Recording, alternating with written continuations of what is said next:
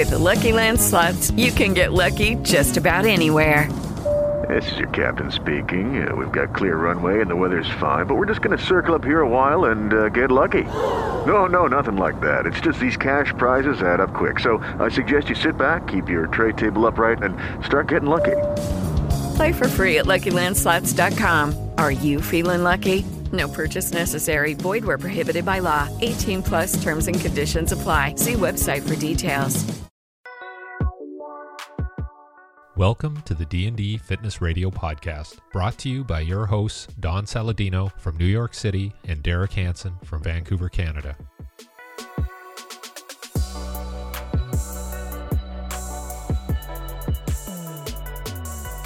this week, like I felt like, you know, it's funny with the human body because I feel like what happens is at a certain point when you start doing something, you feel great, right? And then after a period of time, it happens to all of us. We start kind of overstaying our welcome.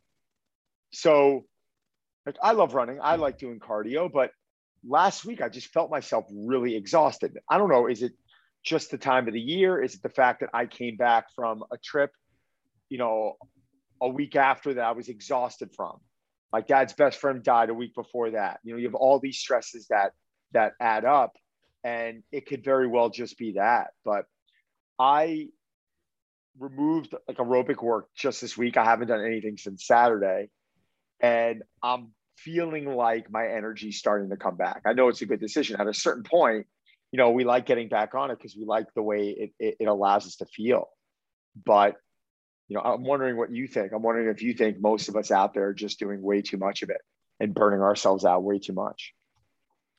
Yeah, and I mean, I think it's different if you're a if you're a dedicated um, aerobic, you know, endurance type athlete.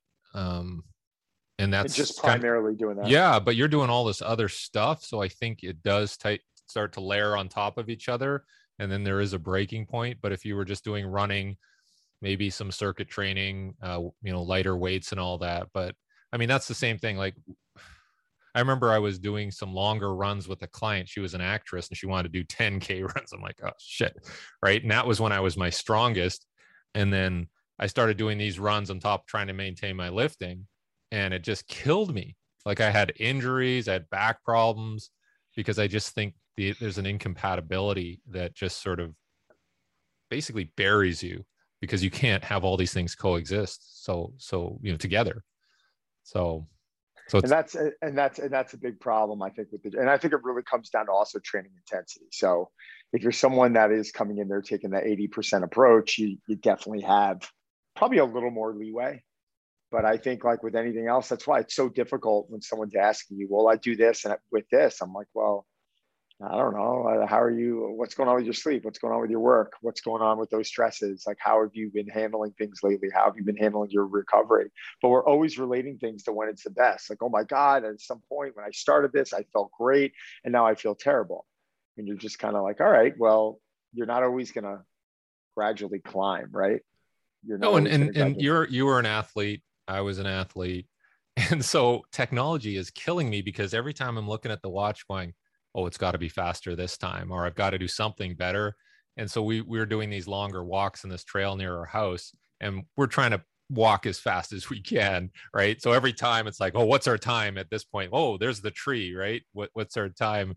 And and we're like, wait a minute, just walk, like just enjoy the walk, right? Because you get very competitive, and I think it that you know creates an anxiety, and it just you know adds up, right? And you're just like totally stressed. And why am I so stressed that I'm not burning fat efficiently?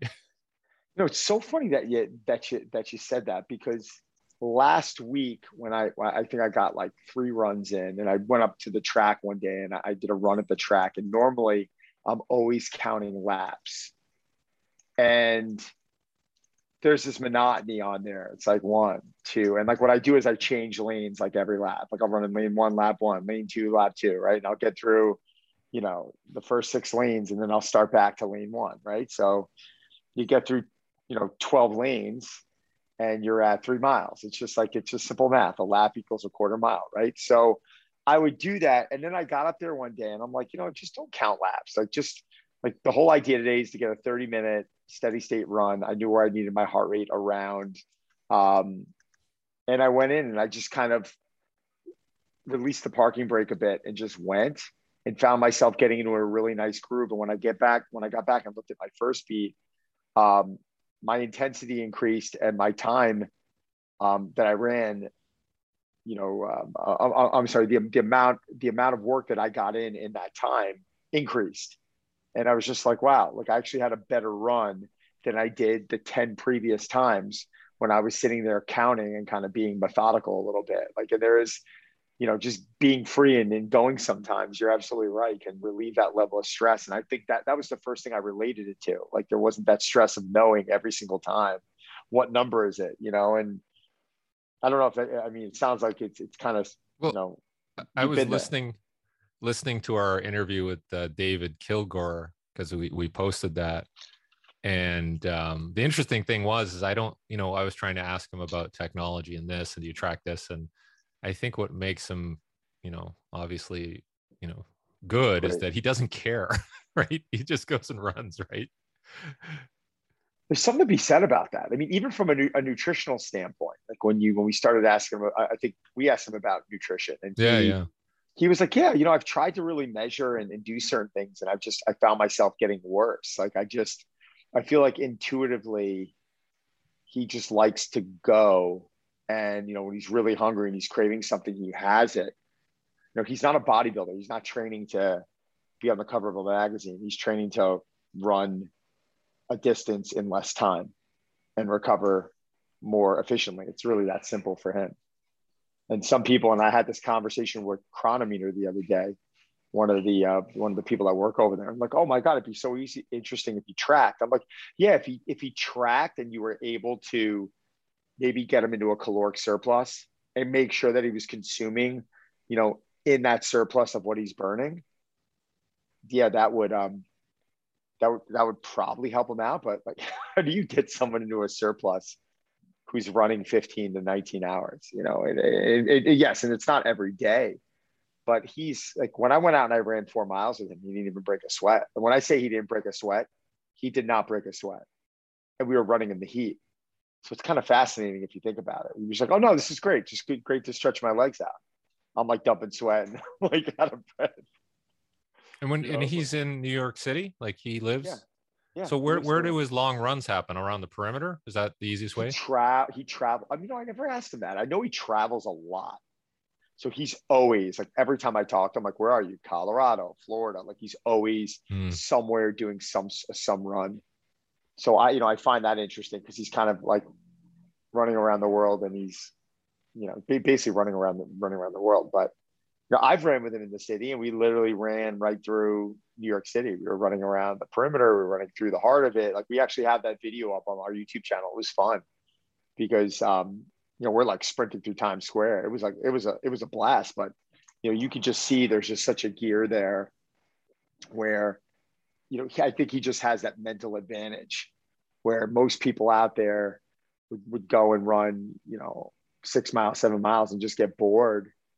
You know, he's, you know, he's talking about getting lost for, you know, 50, 60 miles. Or I think he said on there, he goes, you know, he'll just turn around, he'll get a thought in his head. And the next thing you know, he'll ran 15 miles. Like that's, that's fascinating. But I, I don't know. Have you ever, have you ever, because he, he did talk about, you know, as you train it, it gets better and you and you get more adapted to those conditions. But did yeah. you ever notice that when you were running distances like it, it, it, not only did it get easier physically but mentally? Uh, yeah i'm not a distance runner by any means but yeah i, I think um, you know the acclimation thing is interesting because um, you do adapt right? If you're like like if he trained at altitude he'd adapt to altitude. If he trained in the desert heat i'm sure he'd adapt. Um, but I, I, I think it takes a special kind of person to to to last that long and endure and and and allow that adaptation to happen. And most people will just like forget this, you know. Uh, you know, I am moving to Seattle and I'm going to do it because you know, like the uh, a lot of distance runners go to Oregon because yeah. you can run long, you know, without having a lot of heat exhaustion and stuff like that. It's it's a very temperate place to to train, right? So that Bowerman Track Club, you know, they I, I think they have like this almost like a track surface all through a little forest or something like that. But it's, it's very interesting. But yeah, I don't think people move to Texas to be a distance runner or you know some of the hotter Arizona to you know to train for a marathon unless you're unless you're kind of different. So yeah, yeah, no, it, it's definitely interesting when you're when you're when you're in that environment and you're doing it. Especially when I was younger, it's like I don't feel physically, I don't feel any weaker. I don't feel like I feel like I'm I'm actually physically stronger, and I feel like my body composition got better. But the thing I do feel the difference in is there was so much frivolous training back then where it was just like, oh, I'm gonna lift and I'm gonna get a run today. I'm gonna get a run tomorrow. And every day was like five, six miles, six, seven miles. A couple days a week, I'd go run 13 miles with a with a buddy of mine. And you just run and lift heavy and run and lift heavy and run and lift heavy. And it was like, you know, you were one night sleep away from like being completely caught up. The thing, like, I never remember at that age. I think the difference now is that you'll see yourself get run down. And that's where you have to be a little bit more strategic with your training and when you're sprinkling, you know, these um, these cardio sessions in. Where, where back then, you're 21, 22 years old, bounce back a lot quicker now, I feel like that's the difference. I don't feel any like, I still know for a fact you can put muscle on as you age 100%. Um, I've been doing it, I've seen people do it. I just had a guy, um, a challenger in his 60s, go and do a DEXA scan, and he showed that he was actually able to increase muscle mass. So you can, it is possible. He can, he is increasing his endurance, he is increasing his mobility, but it's that recovery element. It's you know, being able to just sprinkle stuff on there, just be like, oh, I'm going to just frivolously start doing this and, you know, just catch right up. we don't have the luxury of always of that always happening, and um, um, I wanted to get your opinion on it. Yeah, I, it's all. I mean, it's mental on the one hand because you know we, you know, I'm, you know, I go through bouts of like, okay, let's get back into lifting, especially in the winter when I can't run outside or it's not as nice to do it so we'll go through the lifting phase and I'll notice like, oh, okay, my clothes fit differently. And so it is possible. It's just getting into that consistent mindset around, okay, we're going to go through a cycle of whatever hypertrophy or, and I think it's just, it's so tough for people to, to commit to it. And I'm, I'm thinking like going through COVID might have helped people because they mm-hmm. had more time to focus and rediscover like training. So, you know, um, you know uh, that's the big thing for me. And then you got to be a bit careful because like you said you could be a little more hazardous with what you chose and when you did it and you know warm up and all that. Now it can really bite you in the butt. And i know that if i had an injury 20 years ago i could essentially just lower the volume a bit and run through it and i'd be fine. Now i have to actually take time and make sure everything's healing like i'm taking you know a collagen supplement with vitamin c to make sure everything's you know repairing and stuff. And and it does work but you got to take your time and you can't you know you can't be like you used to be. Um so right. it's, it's interesting. Yes yes it is. What are you doing for what are your recovery hacks now? What are specific things that you find yourself doing more and more of? I honestly I spend more time on a stationary bike than I used to because I find that I can get those low intensity aerobic sort of hours in and not have that impact stress right? And then the walking too. Like we'll do these walks and we'll try to get our heart rate up to about 120 just by brisk walking. And even my wife said like when she when we start doing these and there's some hills involved too so you're really working you can get up there. But that low intensity work helps make everything else easier and recover.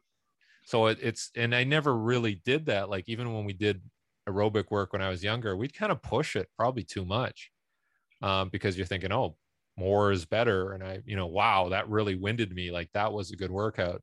But there are sort of layers and stratification of, you know, your your exercise, and you got to do this at some point, and sometimes you got to do this. And I, you kind of learn through trial and error, and you you have to adopt an intelligent approach, not a sort of cavalier approach. You know, especially as you get older. I've definitely been taking um, the step portion of our day a lot more seriously, and um, especially with the with the clientele that I'm working with right now, they'll I had someone reach out to me today and they're they've been upping their calories because they were in a heavy deficit. Normally, like there's a couple different things that we'll see. We, you know, you might see a one to two pound increase. It's just water retention. And in the beginning, people get a little bit nervous. And then after a couple of weeks of adapting, they actually see a body composition change in the right way and energy level change in the right way. And whenever I get someone who's turning around and they're like, oh, you know, gain two pounds, where 10, 15 years ago, you know, I might have been like, oh, well, I'm going to take a cardio. You know what I'm saying? Now I'm like, listen, just try and get your steps in. You know, try and hit that 10K a day, try and hit that 10,000, try and make sure you're hydrated, try and make sure that you're moving around and give it a little bit of time. You know, let's see what happens over a week or two. You're not going to put on body fat in an extra week or two but we might actually see an improvement once our body adapts. And I think steps are definitely something that uh, most people are overlooking and um, can be incredibly beneficial. And, and, like you said, very safe. Yeah, just stay busy. It's so easy to, especially in a digital world, to think you're being productive, but you're just sitting there. And, uh, right. you know, you know, I'll, I will do stuff now again because of COVID where it's about a mile for me to walk to the grocery store and I'll put a pack on and I'll do my loaded carries because I've got groceries and I'll do a mile there, a mile back, and I'll go as hard as I can. And I'm like, okay, that was, you know, 4,000 steps and it was loaded. So great. It's intense too. It's in, do you ever, do you ever go walking with a, with a weighted vest on? I have, I just have a 10 pound weighted vest, but I've done yeah. it and it does make a difference, even 10 pounds. It's one of the ones that Charlie uh, Weingroff recommended. Um, oh, the hyperwear. The hyper, yeah, I love it. Yeah, they're fantastic. It almost feels like a Kevlar. Yeah, you like, could take a bullet, right? Yeah, no, it feels like that. But no, I, that was something Charlie got me turned uh, turned on to doing that back at Drive. We would just do these lower intensity, heart rate at 120, walking on an incline, getting your arms pumping a bit. And um, I never really took it seriously early on, but now I'm like, wow, this is this is pretty magical because at the end of the day, what do I really want to do? Like, I, I want to be able to go into that toolbox and pull out a run once in a while. I mean, that's really my goal. Like, I want to be able to continue to weight train and move the way that I'm moving, but maybe once a week, if I can go out and just go at a really hard pace, I'd be, you know, super excited about that. Right. So, um, when it comes to my running career right now, I don't really, sometimes I'll start overreaching and doing more. And I think that on top of all the other type of training that I'm doing, um, just starts to become a little bit too much. Plus hockey, plus swinging a golf club. Oh, it just yeah. it be, becomes a lot on the on the body, and I'm actually surprised my body feels as well considering the amount of activity that I do. But I mean, right now with our training, we're actually lowering the volume pretty drastically because we just got into a spurt where we were raising the volume and feeling so good from doing it. But then at a certain point, I think we started overreaching a bit. And then you start feeling like, oh my God, every day for like months body was feeling incredible, awesome, awesome, awesome. Traveled to Costa Rica, lost a bunch of sleep, bunch of stress kicked in, got back, you know, had a bad night's sleep, and then out of nowhere the snowball effect started happening. And then we just literally sat down and we're like, all right, we're gonna map this out. All right, we're really cutting down the volume. All right, we're just gonna go in and do a couple of feeler sets and then maybe hit like two sets per exercise because we like to just hit it hard and move on. Like kind of take the attitude of, all right, you know, we hit that set hard. We're not going to be able to repeat it. Let's move on and just spend the next few weeks to month to months, a month, maybe months, allowing the body to feel better and allowing the body to have a little bit more energy. And I think already in the first week of doing that, um, you're starting to feel a little bit more pop on certain lifts. Horizontal pressing the other day was able to kind of find a little bit of an extra gear, and you're like, all right, the energy's there. You know, deadlifting yesterday was like, all right, was able to squeeze out a few more reps. So just found found that extra gear. But the second I was done moving on, I think that's the biggest mistake of people with their training. They start feeling good and they just want to add and add and add and add. And the first week or two, you might be feeling great from it, right? It's like it's it's new, you're strong, it's fresh, and at a certain point, you just start seeing that intensity drop. You start noticing that you're getting under the weight, and you're like, oh my god, I'm tired. You start moving the weight, unfortunately, two or three weeks in, it's feeling heavier. You've been there. Yeah, it's like watching Bitcoin go up, and you're going, okay, at some point it's going to crash, right? Or it's going to correct. So, I, I think I, what I was going to say was that when I was an athlete competitively, once the season ended, we'd give ourselves two to three weeks off where we did nothing. And I think maybe that's missing because now you don't have that competitive season. So you just think, oh, I just got to keep training. So people just train every day and they don't have some sort of natural, um, what would they call it? They would call it a, um, oh, a deload, a transition phase and periodization yeah. or something like that transitional phase where you, you know, do nothing, do very little and i think that's what people might be missing now is like i gotta go i gotta go and even you know you, go on vacation oh shit i gotta find a gym when i go on vacation. It's like well no just relax man. Yeah i know it, it, the the tough thing for a lot of people is you know you start relating on how this makes you feel and you just love you know you love the endorphins kicking and you love just you know also keeps you on track it allows you to stay a little bit more healthy you're maybe making better food decisions and i've been there also i mean i I enjoy training, but when I start getting to the point where I'm just tired and I'm like, all right, like I need some time, then you know, I I know how to downshift and I don't really get so fanatical about it where I'm like, all right, well, I'm gonna lose everything. Where it was like 15 years ago, 20 years ago, you're a little kid and you worry about it. Now it's, you know, if I had to right now take tomorrow and Saturday off and maybe do something really light and easy or just something movement, like I could do that no problem and not worry. I think the goal really is now to go into your sessions and feel good during your sessions. Like that's really what my goal is. If I can go into the session and just feel, you know, feel like I did in college, feel like a monster, feel like I can move some weight, that is really all I want. Because I know if that's happening, it's kind of the byproduct of everything else. You know, being efficient, my sleep's good, my nutrition's good, um, my stress levels are good, so really for me now, it's like as much as people will look sometimes how I train and, you know, it, it really comes down to energy. And, um, you know, yeah, I, I do like variability in my training, not from session to session. I like coming in, I like focusing on a plan, whatever the plan's for, three months, two months, four months, whatever that plan is. And I like committing to that plan. If it was a month, committing to that plan. And um, changing up either when the plan's done or when you're just like, all right, I don't feel like I'm improving or um, I'm getting bored. it's like those are, well, I've been doing the program for two months. Can I repeat it? Is it working for you? Um, yeah, I'm doing great. Like I, I absolutely love it, and I'm getting stronger every day. I'm like, well, why get off of it for right now? You know, it's like then we're then we're okay. Um, that's why I stopped mixing in these deloads. You know, I just I just feel like every month turn into general pop. I remember when all these coaches used to do it every four weeks, they'd mix in a deload. And I know it's probably the right, it's probably a better to do than not to do. But if someone's cranking and they're feeling great and mentally they're like, I want to go, I want to go. Like, I don't know. I don't know how they're recovering. Maybe they need a deload every three months, you know? Why am I going to say no to that? Yeah, it's, it's like I'm deloading every other week. Are you?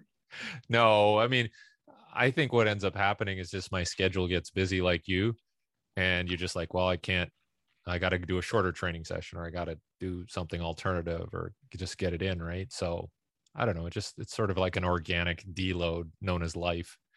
Um, so, but my, I actually, I actually will never. I, I, I'll never. Um, I always make sure I leave a block open in my schedule. Like I'd rather push an appointment off to the next day then turn around and be like, oh my God, I don't have any time to hit it. Like if, if I can't go in and do it, if I can't go in and move as long as my program's on, unless I'm taking off, if I have to, you know, if I'm like one of those people going, oh, I'm too busy today, then I've just turned into a mess. Like mentally, I'm just, I'm not all there and I just yeah. feel like I'm just mentally, I'm just not in a good place. So that's just a conversation I was having with someone the other day. They're like, oh, I'm just too busy. I'm too busy. I'm like, you got to make time. Like I remember when I was training, you know, 10, 11, 12 people a day, I would purposely not take on a client certain days because I knew it was my only time to get it in. They're like, oh, you're making less money. I don't care. Like it's, it's, I, I need that for myself. It's part of my survival.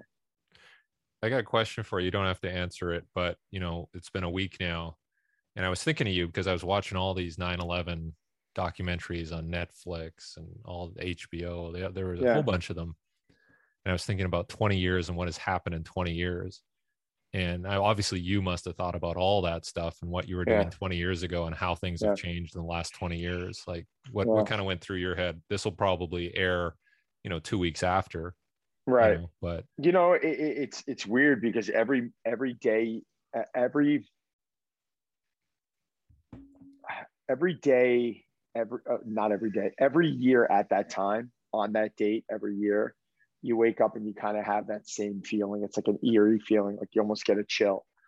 And um, you know, right around 9 a.m. is when, like 8 30, 9 a.m. is when I think it really starts hitting me. Even before that, you, you, you a little bit, you start thinking like of the preparation of what these terrorists were doing and how they were preparing and the families getting on the planes and you know people going down to the trade center and getting their morning coffee and riding the elevator up. And i remember actually walking around the trade center i think it was a week i think it was the tuesday before. If i recall correctly i thought 9-11 happened on a tuesday. Yes.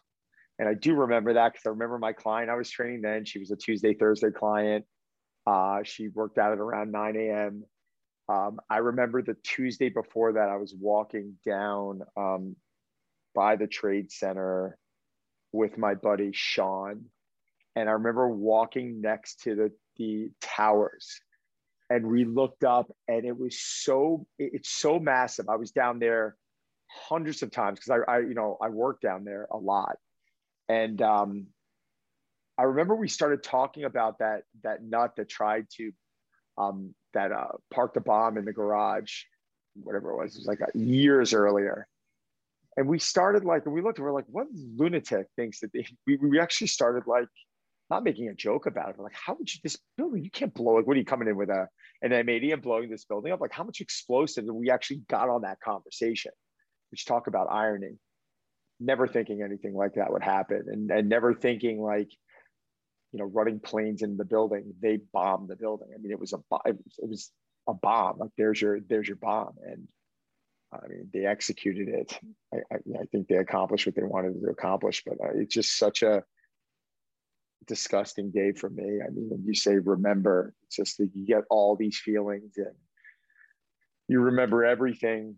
Um, I mean, I, I remember, I, I, I, remember like the music being played. I remember um, the owner of the training ground, Pat Malone. I remember all of us running in front of the TV for the first um, bombing, and then going and then just thinking like, oh, what what a what a tragedy, you know. And thinking, I remember uh, uh initially thinking it was like a Cessna. They were like a plane hit the towers. Yeah. Like, oh my God, it's a Cessna. Thinking to myself, how big's a Cessna? I remember just like I remember pro- trying to process like as um you're going down the wire, I was like, all right, how big's a Cessna? Would that have taken out one like a portion of one floor? Would it have taken out you know two stories? Is it that big? Like oh my god like I, I, hope no one was by the window. I hope everyone was like you know someone must have died. Like and you just start thinking all these terrible things. And then when you got down and you heard it was a 727 you were like how does that happen? How does a 727 make that type of mistake? How does it get that close to the building where it's going to make that type of mistake?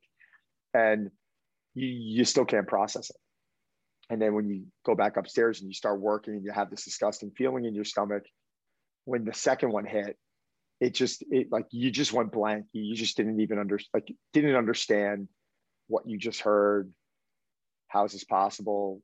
Like two accidents in a row, like stupid things are going through your head, like not even processing that this was deliberate. And then right after that, when the Pentagon got hit, then you were like, holy shit, we're under attack and then like at that point, I remember turning around to one of my clients. It was like whatever it was, however much time later, and being like, I'm done. I'm not, I'm not staying at work. I'm going, I'm going home. And I remember as I was walking down from 72nd Street, calling my friends. I had one of my best friends worked in that life building.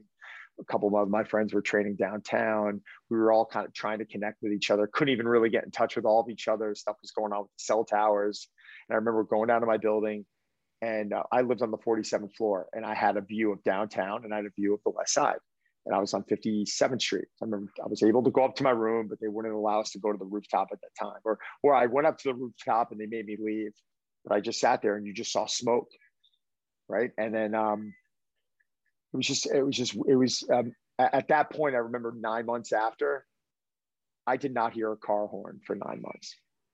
There wasn't one horn honking there was no hostility in the city. It was just, it was like the balloon was deflated. Everyone was just numb. And I was getting in the cabs. There were no Ubers back then. I was getting in the cabs and the cabs, the interior of the cabs were on several occasions were lined with American flags.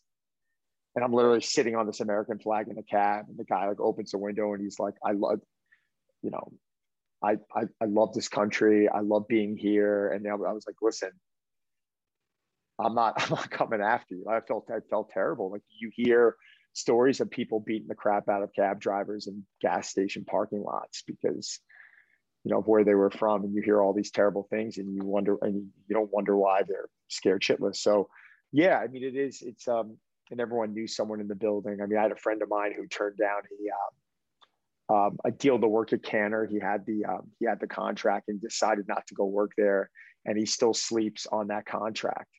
Puts it underneath his mattress to this day. Wife, kids are getting married. Like he's, he's an older gentleman, but he still sleeps with that contract under his bed, just as like a reminder. He just leaves it there for some reason.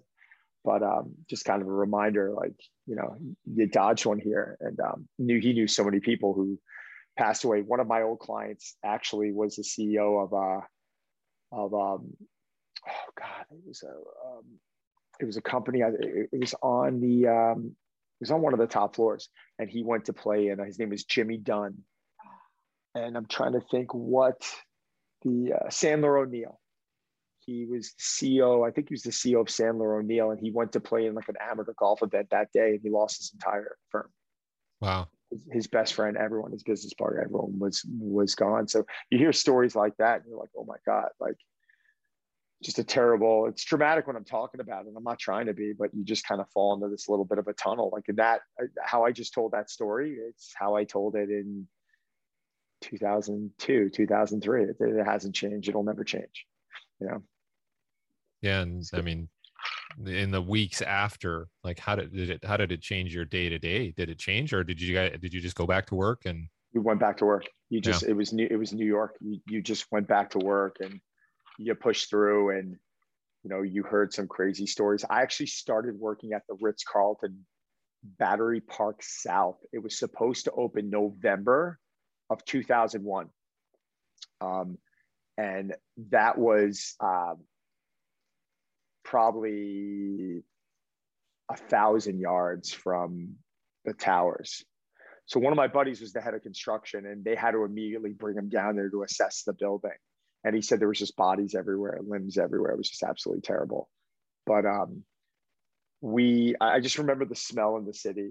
It just it smelled like someone kind of lit plastic on fire, and that smell stuck with you for almost a year. Every day you walked outside, and you just felt like you were breathing in this chemical. And um, then downtown, it's like you couldn't get downtown for a long time. And then they you know their efforts to start cleaning it up took i mean oh my god. I mean I, can't remember how much time it took but even to this day when you go down there and you look at where brooks brothers is you look at the buildings across the street and there's shrapnel marks in the buildings.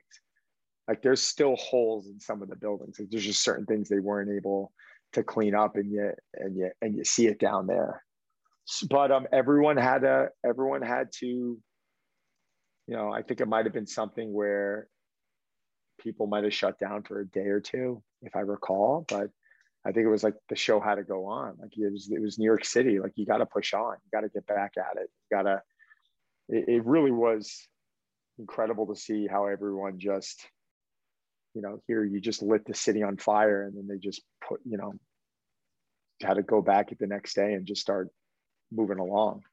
Um, it's a strong city. People are really strong. They're really tough in there. But uh, man, do you know people who like who uh, work in the new building? Uh, do I know people who work in the new building? the top of my head, I can't even think of that. I'm sure. Yeah. I'm sure. I'm sure. I mean, I remember in the beginning of people were very hesitant to go in, and they were very hesitant to go up to a top floor. But um, and then I, I think what I did here happen were because so many firms were just wiped out and their computers were wiped out and their whole like infrastructure was wiped out. Like they had to now start setting up hubs in like Long Island City or hubs in New Jersey. And they had like, they didn't have just one office now. They probably took a smaller office and multiplied it by two just so God forbid something ever happened, they could send someone off, you know, or, or you know, I think you just prepare. It's like it's like with the um, it's like with Hurricane Sandy. It's the last time they're ever putting uh, transformers in the basements of these buildings, right? It's like these floods came in. Uh, you know, we saw it at my building. We were down at 88 Greenwich Street, and we came out to Long Island. I'm trying to think when Hurricane Sandy was. Was that 2011? 12? And um, we came out to the island for the weekend. We were staying at my parents' house with the kids. The kids were really young and uh, probably four and five. And when the hurricane was coming in, we were like, oh, should we go back to the city? Like it's New York. Like a hurricane comes to the city. It's like, all right, stay in your apartment. You're fine. Food's open. You can still get around, transportation, it's fine. It got wor- it got hit worse in the city than it did in Long Island. It was it was bizarre. So we stayed in Long Island because my parents were there. And then we got a call the next day and they were like, no, this was I think October of, of 2012, I, I think. And they were like, no, you're gonna building's gonna be closed till May of, of next year. And you're like, May, like, how the hell kids are to go to school? We're like, wait a second. They're like, well, the city's to give you like an allowance to stay in a hotel. And we were like, uh-uh. like our kids are in the school system out here. We stayed in um in an area of, of my parents' home, and we just kind of made it made it happen. And um, it was we were really fortunate, but you know, we had to sell our apartment. That took like a year. It was like a transition period. But our building got flooded. They said 30 feet of water that water went down three um, flights and completely like the gym was in the basement. They said you could have swam down the staircase and swam through the gym. I mean, it was talk about flood. I mean, the building was wiped out. The elevators were down for for months, and it was just um, you know these things happen, and the city just like adapts. Like, okay, can't do that again. It's crazy. I mean, do you guys ever? I mean, what's the worst thing weather wise? You guys don't get bad weather in in, no in Vancouver. Yeah. No, no, it's raining and that's about it, right? There's, you know, we, you know, we might have uh, you know, a, a, a 4.0 earthquake for like five seconds, and then that happens like 10 years later again. So yeah, it's it's we're we're pretty soft here compared to you guys. And even just seeing like the the subways get flooded a couple of weeks ago, that was crazy. I'm like, oh. That was that was that was awful. Um, I think they said a couple. Someone did someone drown in the subway system? Uh. Someone might have drowned. I mean, it, it, actually did happen at Sandy, where a, a, parking attendant ran down in the parking garage and like shut himself in a car, thinking he'd stay dry. And it actually, the whole he drowned. The whole garage flooded. I mean, you hear these stories. And what was insane was I remember the next day after Sandy. I mean, we, we pivoted to Sandy now. Um, the next day, I drove into the city to check on Drive, and I think I came through the no, I didn't go through the. Uh, I don't know if I came through the Midtown Tunnel, but I remember where where I. It might have been the Midtown Tunnel, or the it was either the Midtown Tunnel or the Williamsburg. But I remember when I was driving from looked fine, and then when I crossed the drive, I saw things affected a little bit. Then when I got through like Tribeca, there were cars that were up on the sidewalk.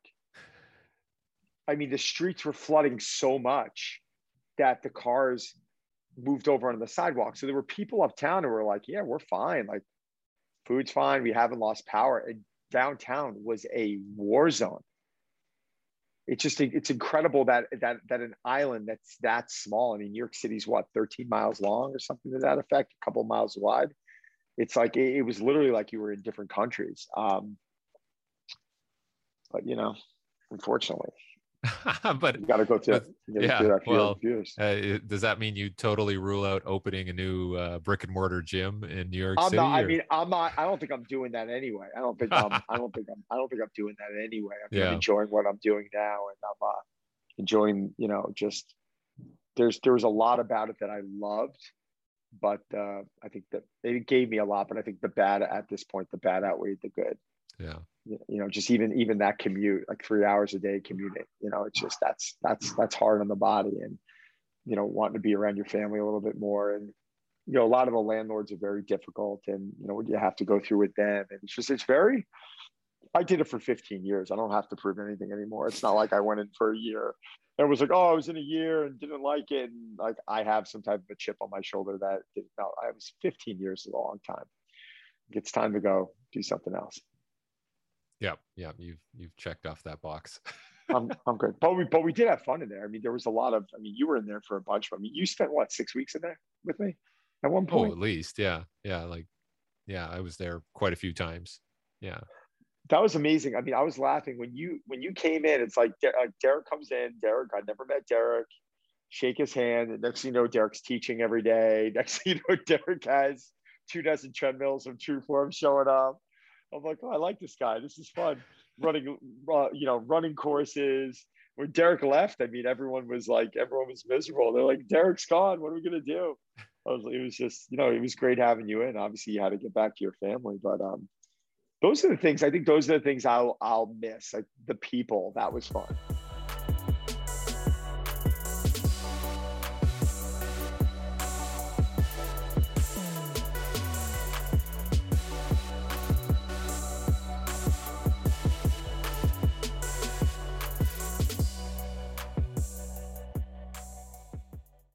With the LuckyLand slots, you can get lucky just about anywhere. This is your captain speaking. Uh, we've got clear runway and the weather's fine, but we're just going to circle up here a while and uh, get lucky. No, no, nothing like that. It's just these cash prizes add up quick. So I suggest you sit back, keep your tray table upright, and start getting lucky. Play for free at LuckyLandSlots.com. Are you feeling lucky? No purchase necessary. Void where prohibited by law. 18 plus terms and conditions apply. See website for details.